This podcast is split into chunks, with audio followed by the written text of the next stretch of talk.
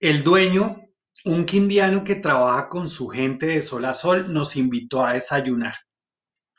Calentado con huevo, arepa, chocolate.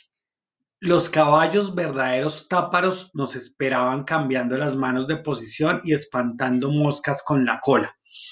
Me correspondió un mocho bayo bastante despierto, en el que duraría otras cuatro horas. Al salir, José Luis me señaló un poblado de 40 casas, todas en material alrededor de una cancha de fútbol. Es el cabildo de La Bella, sede del resguardo Nasa de indígenas Nasa, que llegaron hace 100 años desde tierra adentro subiendo por el río Símbula hasta el hielo del Nevado del Huila para caer a la cabecera del río Guayabo, páramo que bautizaron los deseos. Durante la guerra me, contaría el regreso a Gaitania el cabildo gobernador, después de haber abierto finca, nos pusimos a guerrear y se enmontaron los abiertos. Pero poco a poco, con la prudencia que los caracteriza, se independizaron de las guerrillas hasta que hace 18 años firmaron con las FARC un acuerdo que justamente hoy, cuando escribo, se conmemorará con una fiesta en La Bella. Quizá la revista Semana informó en su momento la firma del pacto, pero yo siempre creí que el documento firmado no existía y existe. Se titula Fin de la violencia en el resguardo indígena Páez de Gaitania, Planadas, Tolima.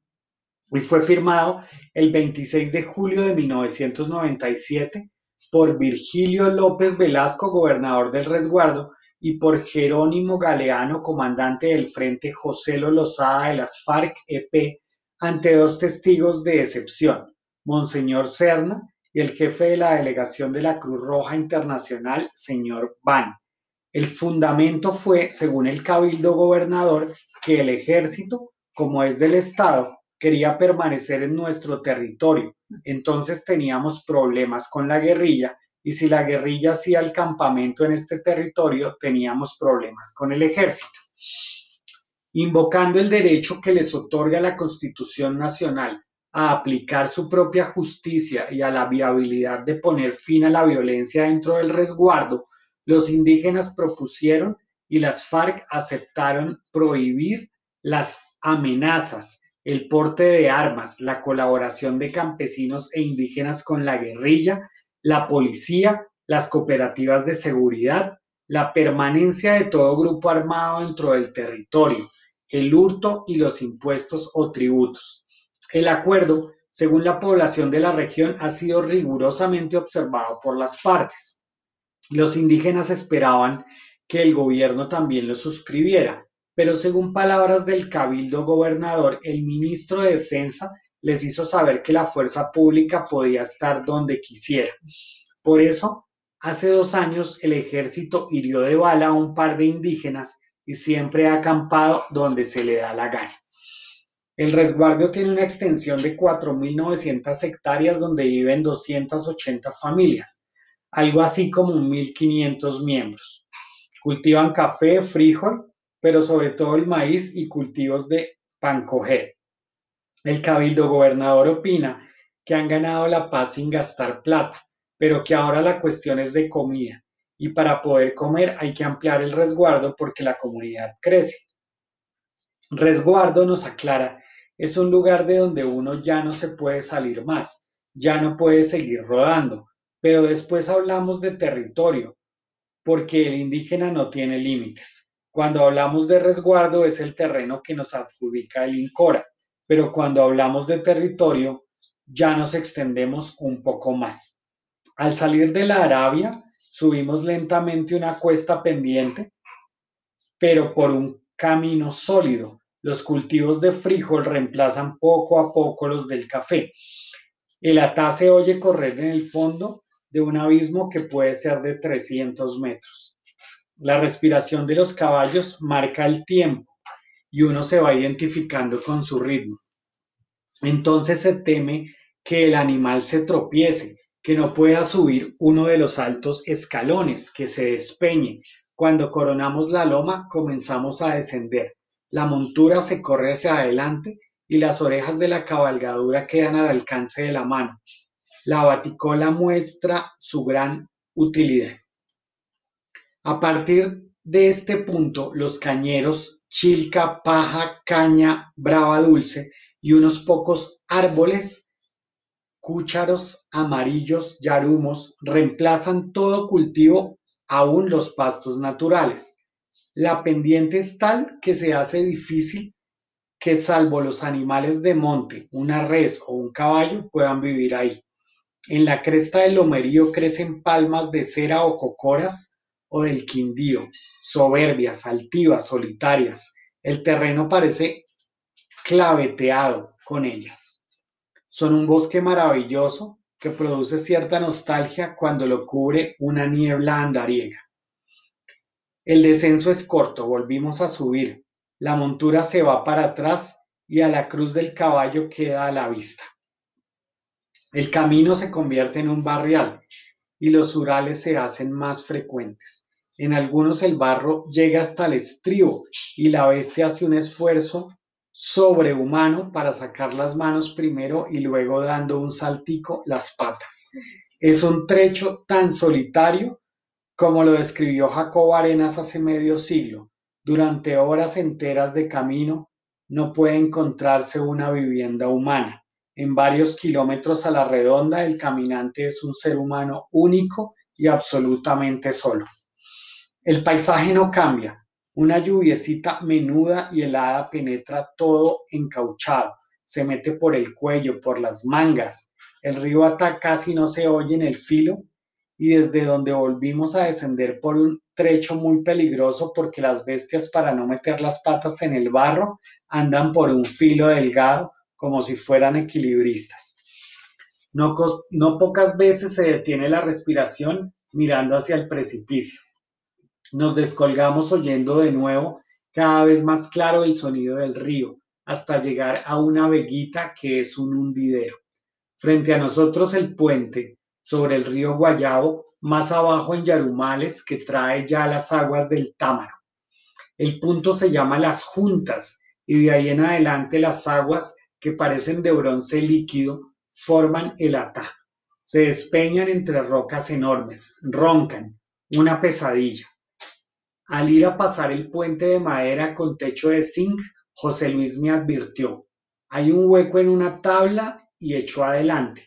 Sin, saber cómo, su yegua se volteó al sentir el hueco, saltó y tumbó a mi compañero. En realidad, José Luis se deslizó por el anca.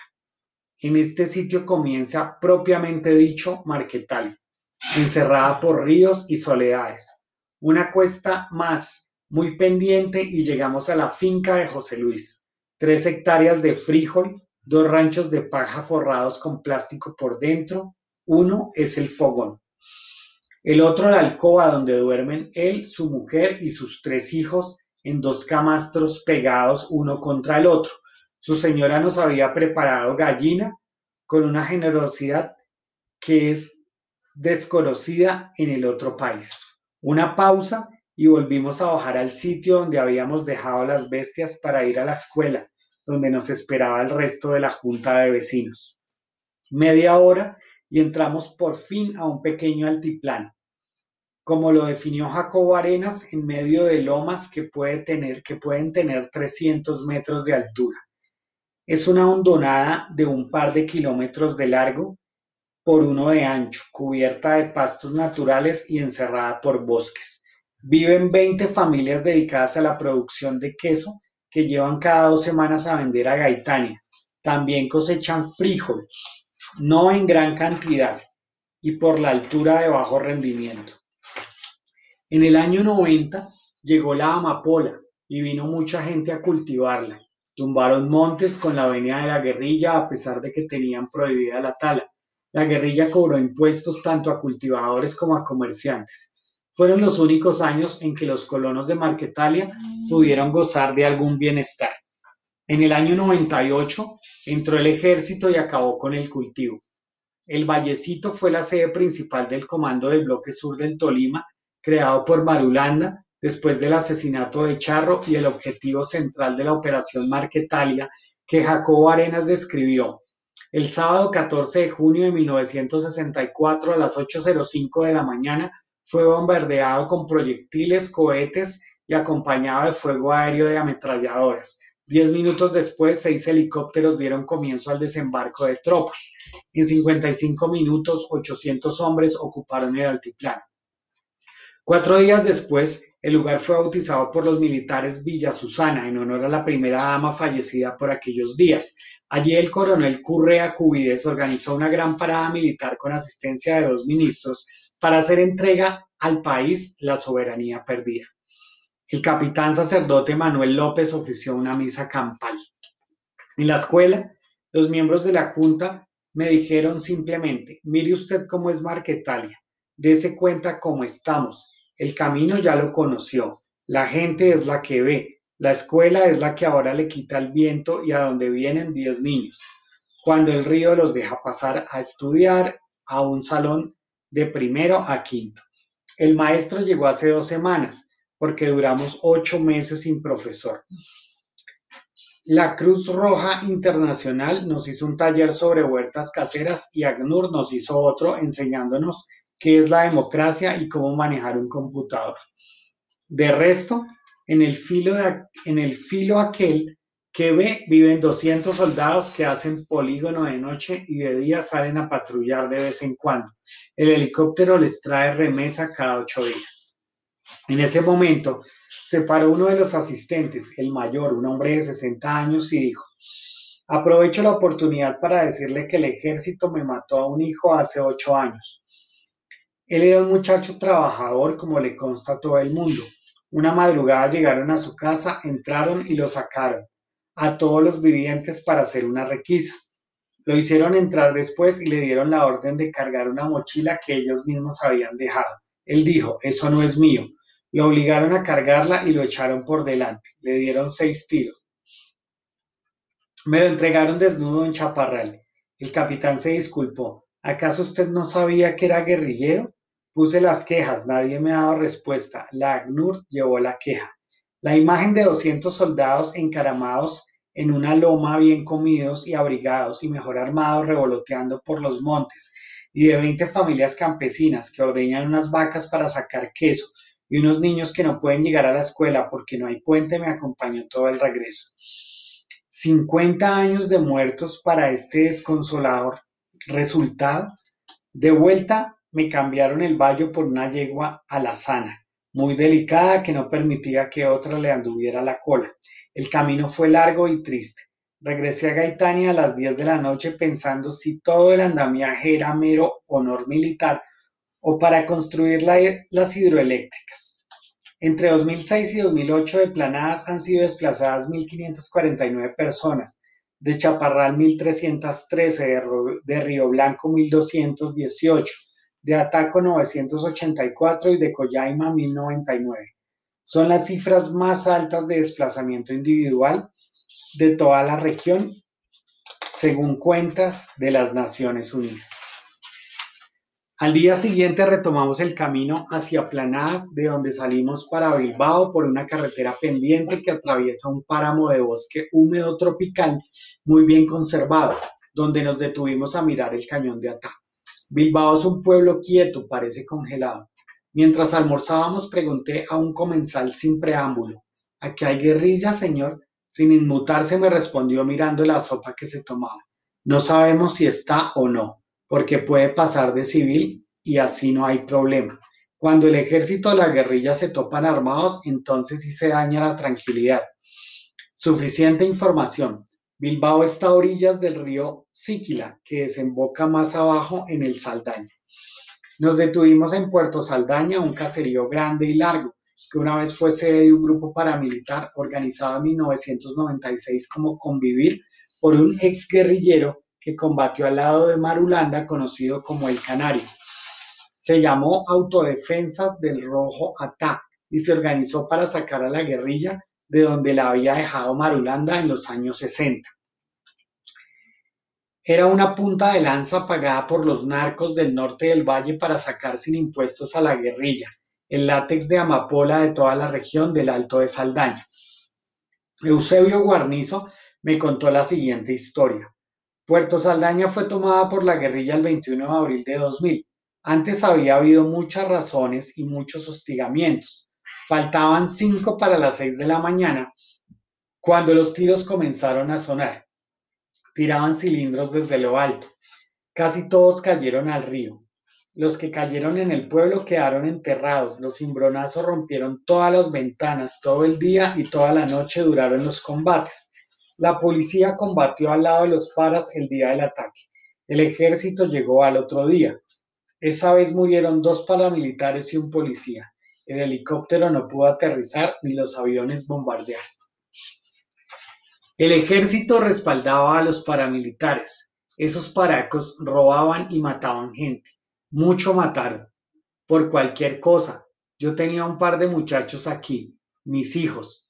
Había un comandante de las convivir que le decían Marco Lobo y porque los muchachos no lo siguieron los hizo matar.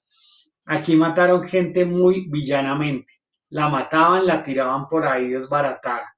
La guerrilla también mató mucha gente.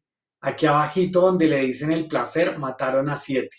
Yo fui el último que me salí, que fue como a las seis y media de la tarde. Me monté en una mula y arranqué para abajo. La policía se quedó, pero como a los dos días se fue. Después llegó el ejército. Se dice que el ataque fue ordenado por Alfonso Cano y que luego de sacar a la policía y a los paramilitares ordenó tumbar las casas donde se habían alojado los paramilitares. El, pueblo quedó sin vivientes un año entero. La última parada del viaje la hice en Río Blanco, en cuya cercanía don Gerardo Loaiza organizó el comando La Ocasión, al que llegaron Lister, Charro y Marulanda y del que se separaron para formar sus propias guerrillas en Marquetal. Río Blanco es un próspero municipio. La tarde que llegamos, vísperas de fiesta, las calles estaban llenas y la música sonaba en todos los bares y discotecas. Desde una de ellas, en el marco de la plaza, la guerrilla hostigó al cuartel de policía en octubre del año pasado. No hubo muertos, pero la gente aún comenta el hecho de que el ejército no hubiera salido en defensa de sus compañeros.